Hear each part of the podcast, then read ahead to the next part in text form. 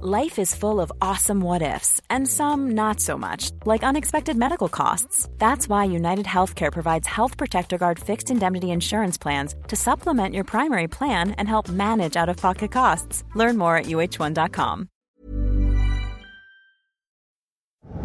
Linisin mo na yon, dali na. Babayaran naman kita, ang dami mo pang arte. Sabi na huwag niyo muna akong kausapin!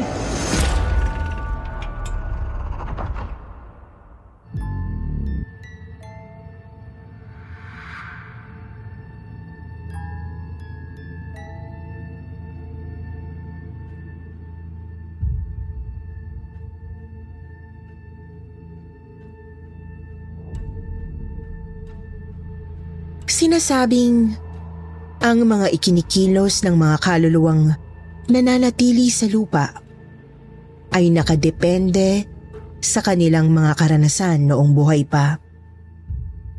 Halimbawa, ang iba ay nagiging mapanakit kung namatay ito ng may galit.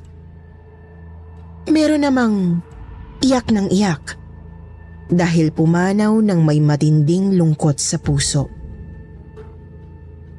Subalit, alam niyo bang meron ding mga kaluluwang nagpapakita ng masidhing takot? Takot sa mga taong nagdulot ng pasakit sa kanya noong nabubuhay pa. Takot na hindi niya nagawang iwan at patuloy na gumagambala sa kanya maski sa kabilang buhay. Sa episode ngayong araw ating pakinggan ang kwento ni Jeremy. At alamin natin ang masahol na dinanas ng kanilang kasambahay sa kanyang mga magulang. Pakinggan kung paano literal na kumapit ang trauma hanggang sa kaluluwa ng pobreng dalaga. Dito lamang sa kwentong takip silim.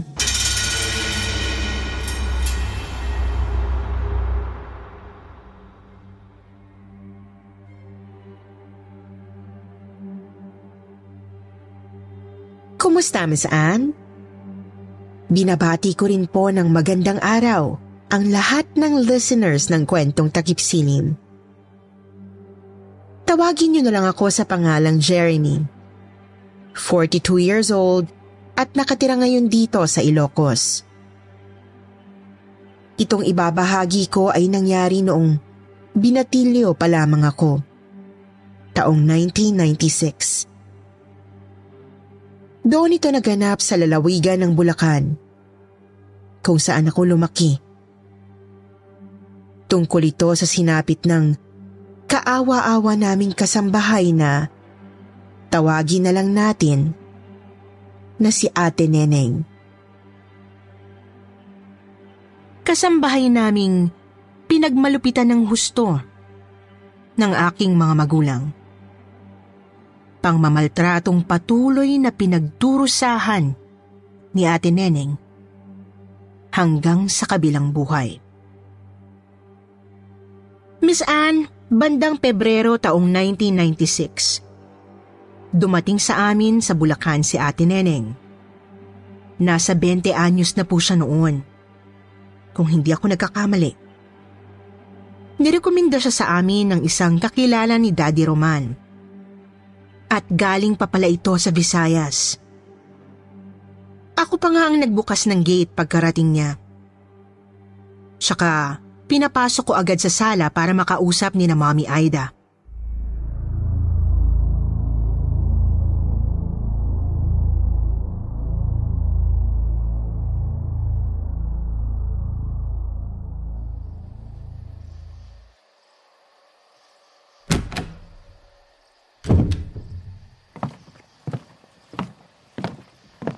Mami, siya na po yata yung sinasabi ni Daddy na pinapunta ng kumpare niya. Maupo ka. Salamat po, ma'am. Ikaw ba si Neneng? O- opo. Pinapunta po ako rito ni Mr. Flores. Kailangan niyo raw ng kasambahay. Oo, bali. All around ang magiging trabaho mo. Tagalinis, tagalaba, tagaluto, pamamalengke, at iba pang mga gawain.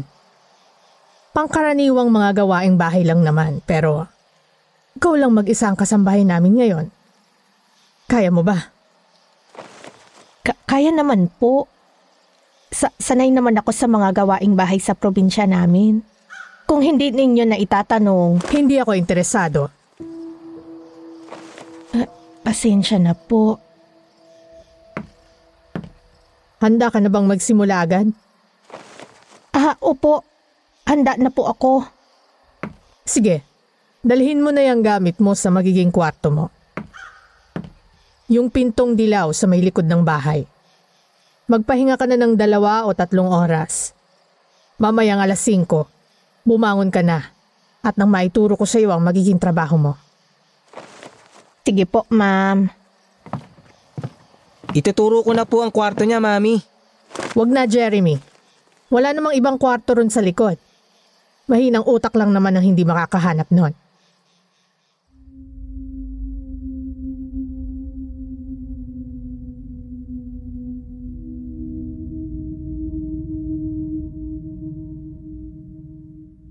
Miss Anne, aaminin ko. Mata pobre ang mga magulang ko. Masakit magsalita at matataas ang tingin sa kanilang mga sarili. Ako naman ay typical na rich kid noon. Hindi man mata pobre, ngunit materyoso at may kayabangan din. Mahilig akong magpasikat sa kahit kaninong tao. Tsaka gusto ko malinis palagi ang tingin sa akin ng iba. Kaya naman, alam kong hindi magtatagal si ate Neneng sa bahay.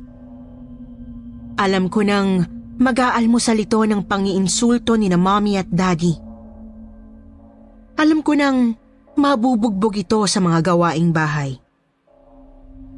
Kung sa bagay, wala rin namang nagtatagal na kasambahay sa amin. Pinakamatagal na siguro ay tatlong buwan lang.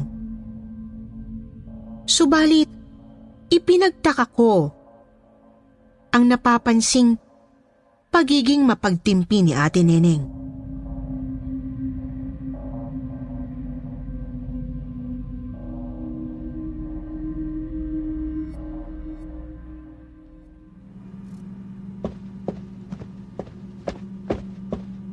Sir, ma'am. Naplantsa ko na po ang mga damit ninyo. Pati ang mga damit ni Sir Jeremy tapos na rin po.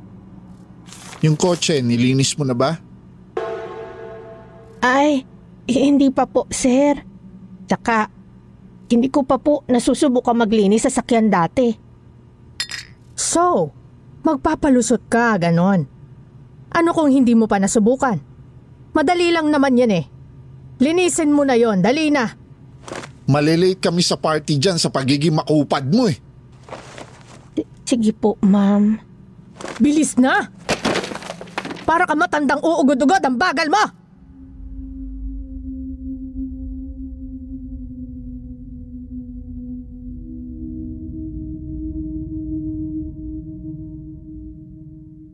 Kahit nahagisan na ng makapal na libro ni Mommy sa ulo, nanatili pa rin nakayuko at kalmado si Ate Neneng. Tahimik lang itong naglakad papuntang garahe. Ang kaso nga lang, naulit pa ng naulit ang ganoong trato ng mga magulang ko sa kasambahay. Sinubukan ko namang kausapin sina daddy.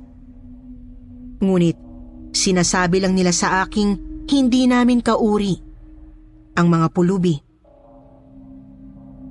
Oo, mayabang at materyoso ako. Pero hindi naman kasi ako masamang tao para matiis ang pananakit sa iba. Hindi ko nga akalaing may ititindi pa pala ang pagiging masahol ng mga magulang ko. Isang gabi, pasado alas 11 na nakauwi si Daddy. Tulog na si Mommy noon. Sakto namang nagising ako nang pumarada ang kotse sa garahe.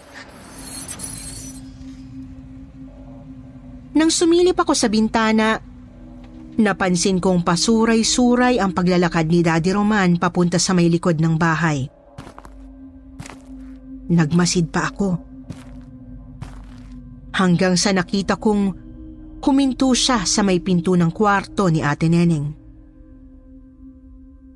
Kitang-kita ko sapagkat nasa baba lang ng silid ko ang kwarto ng kasambahay. Doon na ako bumaba at palihim na nagmasid. Naabutan kong binubuksan ni Daddy ang pinto gamit ang duplicate na susi. Kumabog ang dibdib ko. Pumasok si Daddy at sinara ang pinto. Pinagpawisan ako ng malamig nang lumapit ako sa kwarto. Walang bintana at madilim kaya wala akong magawa, kundi ipiid ang tenga ko sa pinto.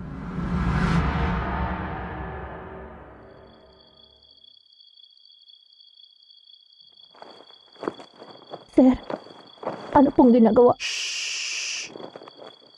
Huwag kang maingay. Sir, ano pong ginagawa niyo rito? Huwag ka sabing maingay eh. Maglalaro lang tayo. Sir, wag po, sir. Wag po. Wag.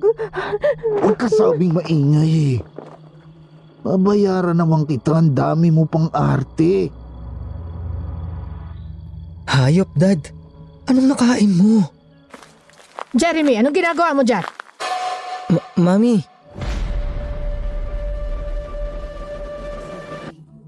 Napakadilim ng gabing yon, Miss Anne. Pinilit pasukin ni Mommy ang kwarto ni Ate Neneng. Doon ay tumambad sa amin si Daddy na nag-aangat pa ng pantalon. At ang kasambahay na hubot-hubad na nakasiksik sa isang sulok.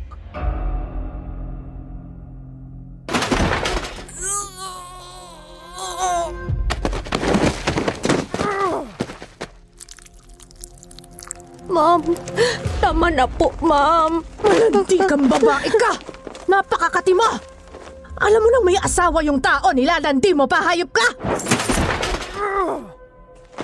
Ma'am, wala po akong kasalanan. Si Sir po. Manahimik ka! Mami, tama na po. Huminahon po kayo, Mami. Huwag mong sabihin pati ikaw ay ginayuma rin ng taga-bukid na to, Jeremy! Huwag kang makikialam!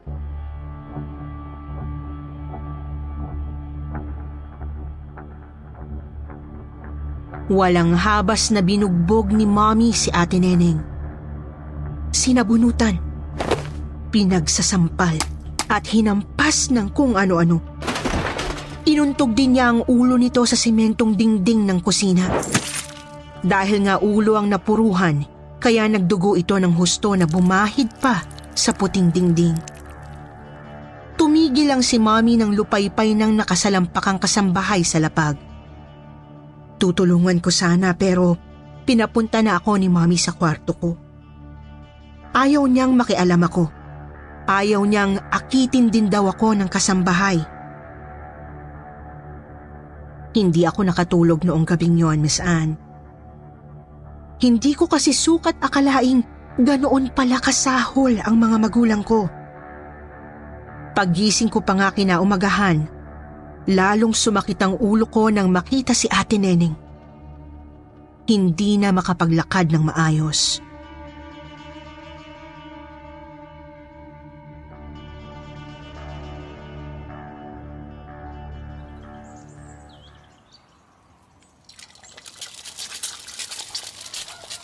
Good morning po, Ate Neneng.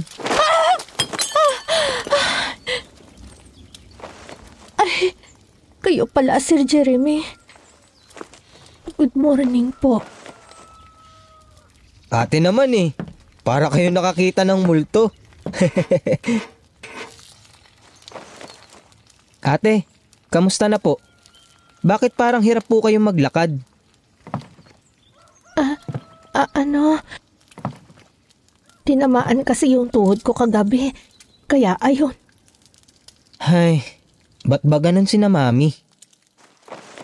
Sir Jeremy, maligo na po kayo. L- layo, layo na kayo sa akin, baka mapagalitan kayo ni ma'am.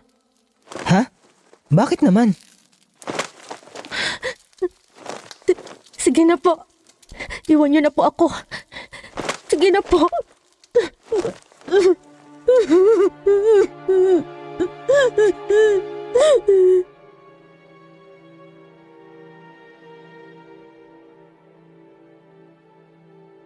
Tuluyang nagbago si ate Neneng Miss Anne.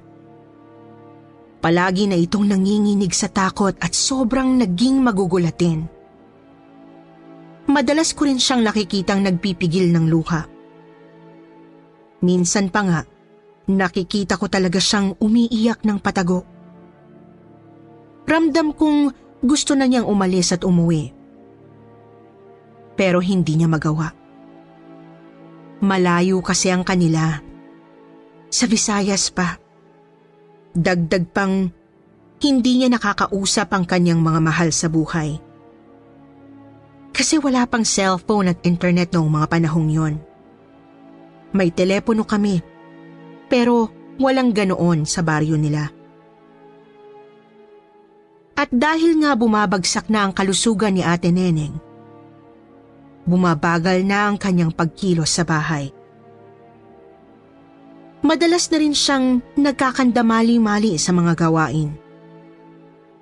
Ang resulta, lalo siyang pinag-iinitan ng mga magulang ko. Mas madalas siyang nasasaktan, ni hindi na gumaling ang kanyang tuhod. Palagi ko nang naririnig ang kakaiba niyang yabag kapag dumadaan sa labas ng kwarto ko. Mabigat ang tapak ng kanang paa, samantalang nakasadsad sa sahig ang kaliwa. Hanggang isang gabi, mainit ang ulo ni Mommy nang umuwi.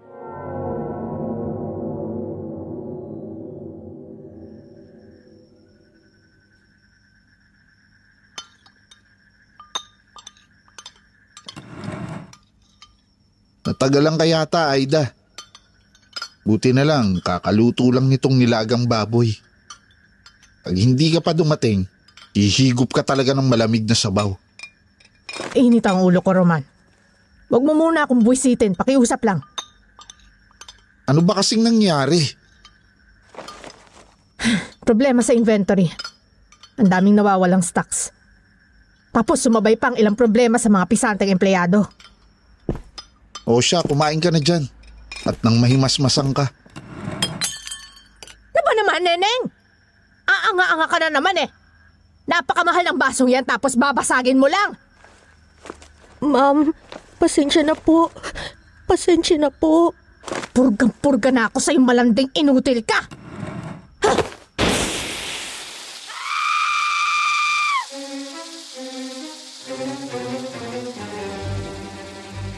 Walang kaabog-abog na binuhos ni Mommy kay Ate Neneng ang malaking mangkok ng napakainit na sabaw. Sumunod ang nakasanayan ng eksena sa bahay. Binugbog na naman ni Mommy ang kasambahay habang si Daddy ay nainis ng madistorbo ang kanyang hapunan at agad na umalis. Pinilit kong pigilan si Mommy pero ayaw talaga niyang paawat. Sa halip, Pinapunta lang niya ako sa kwarto at kinandaduhan sa loob. Dinig sa buong bahay ang palahaw ng kasambahay at paninigaw ng mami ko. Pilit kong kinakalampag ang pinto pero hindi ko talaga mabuksan. Tumagal pa ng halos isang oras ang malagim na tagpo. Hanggang sa tumahimik na rin. Narinig ko na lang na nagsara ang back door. Tapos, pumasok na ang kasambahay sa kanyang silid. Miss Anne, bagamat mahina na ang pandinig ko, dinig ko ang pag-iyak ni Ate Nene. Nasa ibaba nga lang kasi ng kwarto ko ang kanya. Pinakinggan ko itong maigi. Tsaka napansin kong I'm Sandra, and I'm just the professional your small business was looking for. But you didn't hire me because you didn't use LinkedIn jobs. LinkedIn has professionals you can't find anywhere else, including those who aren't actively looking for a new job but might be open to the perfect role, like me. In a given month, over 70% of LinkedIn users don't visit other leading job sites. So if you're not looking on LinkedIn, you'll miss out on great candidates like Sandra. Start hiring professionals like a professional. Post your free job on linkedin.com/people today. Everyone knows therapy is great for solving problems, but getting therapy has its own problems too, like finding the right therapist, fitting into their schedule, and of course, the cost. Well, BetterHelp can solve those problems. It's totally online and built around your schedule. It's surprisingly affordable too. Connect with a credentialed therapist by phone, video, or online chat, all from the comfort of your home. Visit betterhelp.com to learn more and save 10% on your first month. That's BetterHelp H E L P. Nahihirapan siyang huminga at paubo-ubo. Matagal siyang humagulgol ng tuloy-tuloy. Isa, dalawa, o tatlong oras, hindi ko na matandaan. Basta, namalayan ko na lang na alas dos na ng madaling araw nang matahimik ang kawawang kasambahay.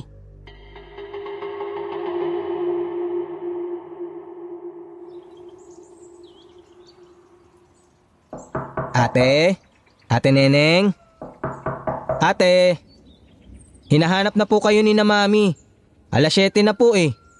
Di pa po kayo lumalabas. Ate? Ate? Wala pa rin ba, Jeremy? Ano bang nangyayari sa batugang yan? Baka naman po hindi makakilos dahil sa sakit ng katawan, mami. Napasobra po kayo. Tahimik! Tumabi ka't bubuksan ko ang pinto. Talagang kakalbuhin ko na yung tamad na yan. Oh, neneng! Ano ba't nakahilata ka pa rin dyan? Talagang hindi mo ako sinasagot, ha?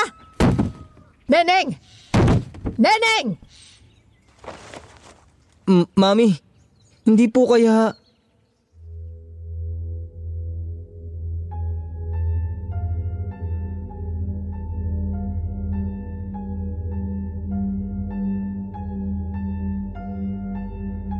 Hindi nga ako nagkamali, Miss Anne. Patay na si Ate Neneng ng umagang yon. Tiningnan ko siya na nakahiga sa kanyang papag. Punit-punit ang damit. Puno ng latay ang buong katawan. At namamaga ang mga mata. Sinabi ko kina mommy na ipaalam na agad sa mga kamag-anak ni Ate Neneng ang nangyari. Pwede naman kaming magtanong sa kaibigan ni Daddy na nagpapasok sa kasambahay sa amin. Pero lumutang ang nakakangilong karuwagan ng mga magulang ko. Napilit nilang tinatago sa pagiging mapagmataas. Ayaw daw nilang mabahiran ang kanilang reputasyon. Kahit ang totoo ay ayaw lang talaga nilang makulong. Kaya ang ginawa nila, inilibing nila ang kasambahay sa bakuran namin. Sa may likod ng bahay. Doon sa tapat ng kwarto nito.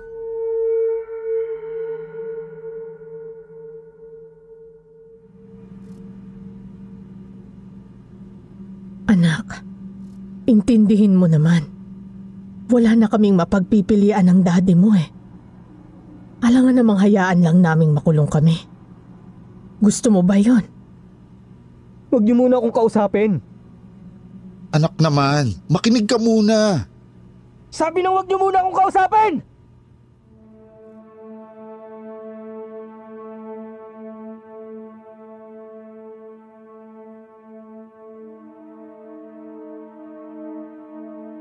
Buong araw akong nagkulong sa kwarto noon. Napakagulo ng isip ko. Kasi alam kong maling-mali ang ginawa ng mga magulang ko. Pero di ko naman alam kung anong gagawin. 15 anyos pa kasi ako noon. Kaya hindi ako makapagpasya kung paano ako lalapit sa mga pulis. Natatakot din akong maiwang mag-isa sa bahay kapag nakulong sila. Lumipas ang tanghali nang hindi ako lumalabas para kumain. Kinakatok ako ni na mami pero hindi ko sila pinagbubuksan. Nakatulala lang ako sa kama habang gumugulong ang hapon. Hanggang sa tuluyan ng lumubog ang araw. Subalit, napamulagat ako ng bangon nang may marinig ako mula sa labas ng pinto. Kakaibang mga yabag. Mabigat ang isang tapak habang sumasadsad sa sahig ang isa. Nanayo ang mga balahibo ko.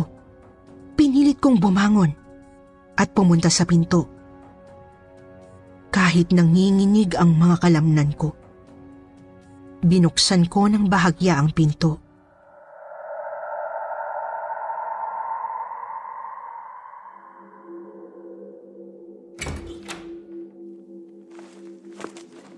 A- Ate Neneng? Ate Neneng, kayo po ba yan?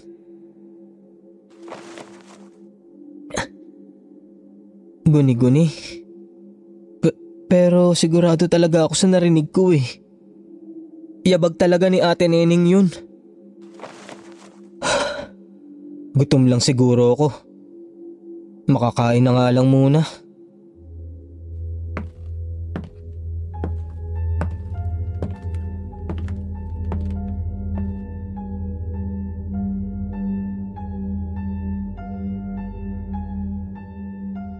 Bumaba nga ako para magpunta ng kusina, Miss Anne. Tahimik naman ang bahay. Kaya inisip kong umalis si na daddy at mommy. Dahan-dahan lang akong humahakbang sa hagdan. Kasi hindi pa rin nawawala ang kaba ko. Pakiramdam ko talaga noon. Naroroon pa rin si ate Neneng sa paligid. Nang makarating ako sa bungad ng kusina, sinindihan ko ang ilaw. Miss Anne, nanlaki ang mga mata ko nang makita ang bahid ng dugo sa isang bahagi ng sementong dingding. Doon, sa mismong pinaguntugan ni Mami sa ulo ng kasambahay. Ang sahig naman ay may bahid ng hindi ko matukoy na likido nung una. Akala ko tubig pero medyo iba kasi ang kulay. Sinausaw ko ng konti ang hintuturo sa likido at inamoy. Lalo akong nanginig nang matauhang sabaw yon ng nilagang baboy.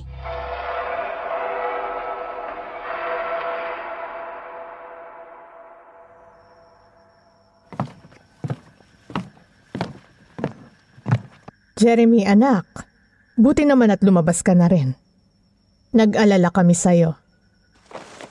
Kumain ka na ba, Jeremy? Ano ba't nakatulala ka? M- Mami, Daddy, andito siya. Andito si Ate Neneng. Anong nangyari dito?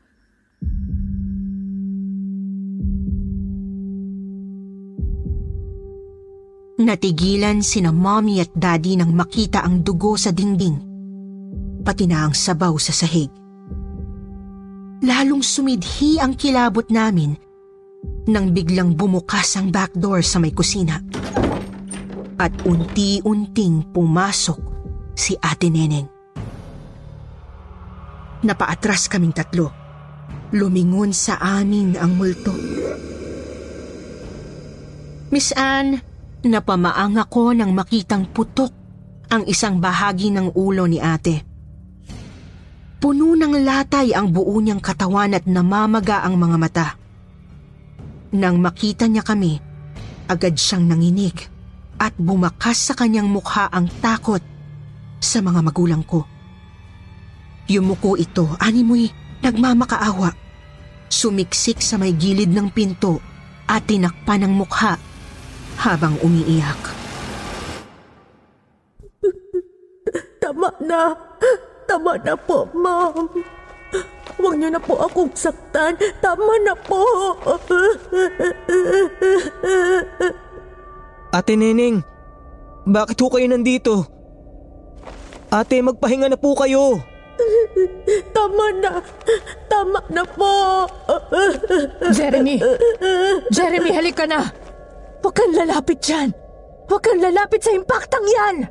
Umakyat na kayo sa taas! Bilis! Baka saktan pa tayo niyan. Dali na! Tama na, ma'am. Tama na!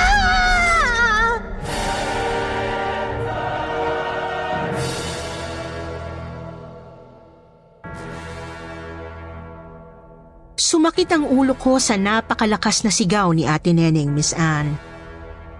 Kasabay ng sigaw niya ay sumabog ang lahat ng mga ilaw sa first floor. Mga ilaw sa sala, kusina at pati sa banyo. Bigla ring nabasag ang salamin sa ibabaw ng dining table at nagsili para ng iilang mga gamit sa kusina. Pinilit naming makalabas habang iniiwasan ang mga gamit na hinahagis sa amin ng malakas na hangin. Lumingon pa ako sandali kay Ate Neneng at nakita kong nagngangalit na ito sa matinding galit kina Mommy at Daddy.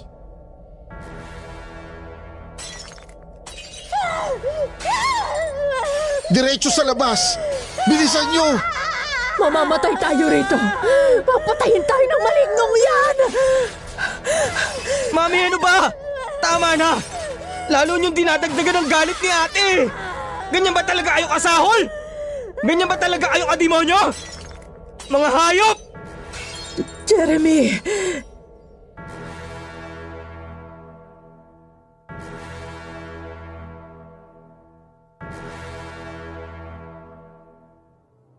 Ligtas naman po kaming nakalabas ng bahay, Miss Anne.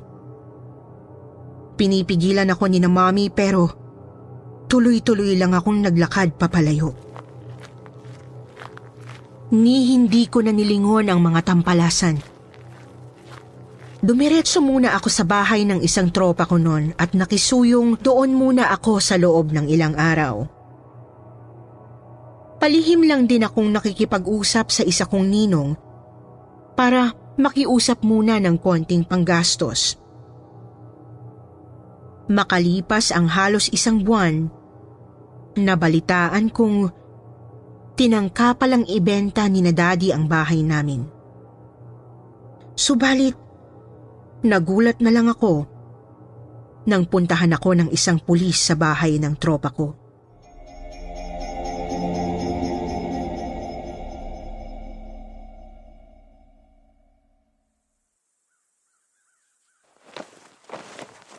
Jeremy, hindi na ako magpapaligoy-ligoy. May bangkay na nahukay sa bahay ninyo. Katawan nyo ng isang kasambahay ninyo, tama? Opo, sir. Pero, paano niyo po yun nahanap? May bibili dapat ng bahay at lupa ninyo. Pero, naramdaman daw niyang may multo doon. At nalaman niyang andun lang yun nakalibing. Naaminin ko, hindi ako naniniwala sa mga ganitong kababalaghan. Pero wala eh. May bangkay na nakita sa bahay niyo. Huhulihin niyo po ba ako, sir? Depende kung ano ang kinalaman mo sa pagpatay sa kasambahay.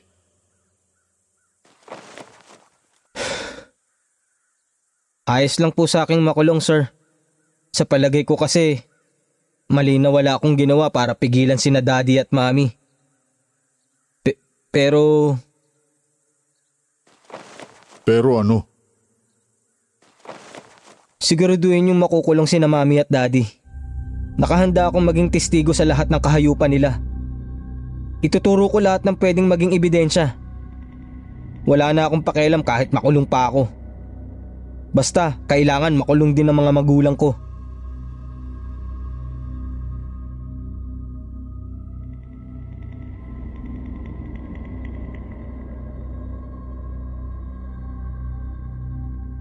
Miss Anne, nakulong nga po sina Mommy at Daddy. pwede sana akong makulong noon. Kasi wala pang juvenile justice system dati. Pero dahil tumistigo ako, hindi ako sinama sa mga kinasuhan ng mga kamag-anak ni Ate Neneng. Nang matapos ang kaso, naisip kong magpakalayo-layo na rin. Kumuha lang ako ng mga mamahaling gamit sa bahay, binenta, at agad nang bumiyahe. Ayun nga at nakarating ako rito sa Ilocos. Dito na ako tumira. At dito na rin nagkapamilya. Mahirap kasi kailangan kong talikuran ang marangyang buhay na kinamulatan ko. Pero Tinanggap ko na lang na ito ang paraan ko para parusahan ang sarili. Umaasa rin na sana tuluyan ng pumayapa ang kaluluwa ni Ate Nene. Hanggang dito na lang at maraming salamat sa paglalaan ng oras sa kwento ng aking nakaraan, Miss Anne. More power sa inyo at sana'y magtagal pa ang inyong channel.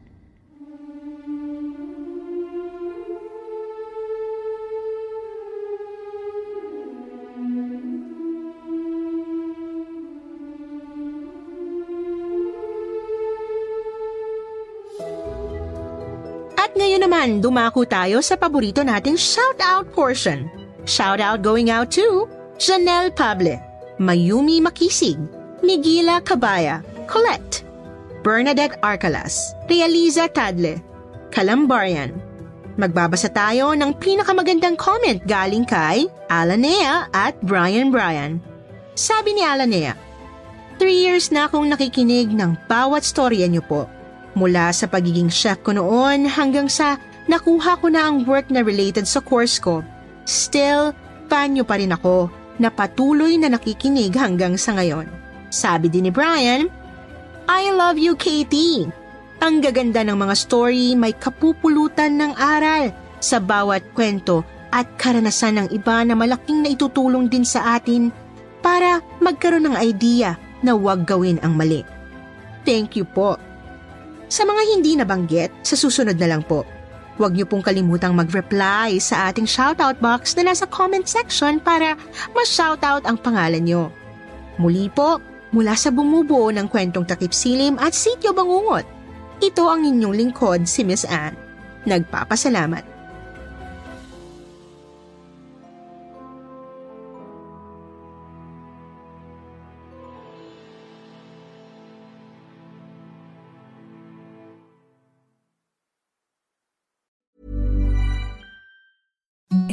The softest sheets you've ever felt. Now imagine them getting even softer over time. That's what you'll feel with Bowl and Branch's organic cotton sheets. In a recent customer survey, 96% replied that Bowl and Branch sheets get softer with every wash. Start getting your best night's sleep in these sheets that get softer and softer for years to come. Try their sheets with a 30-night guarantee. Plus, get 15% off your first order at bowlandbranch.com. Code BUTTERY. Exclusions apply. See site for details.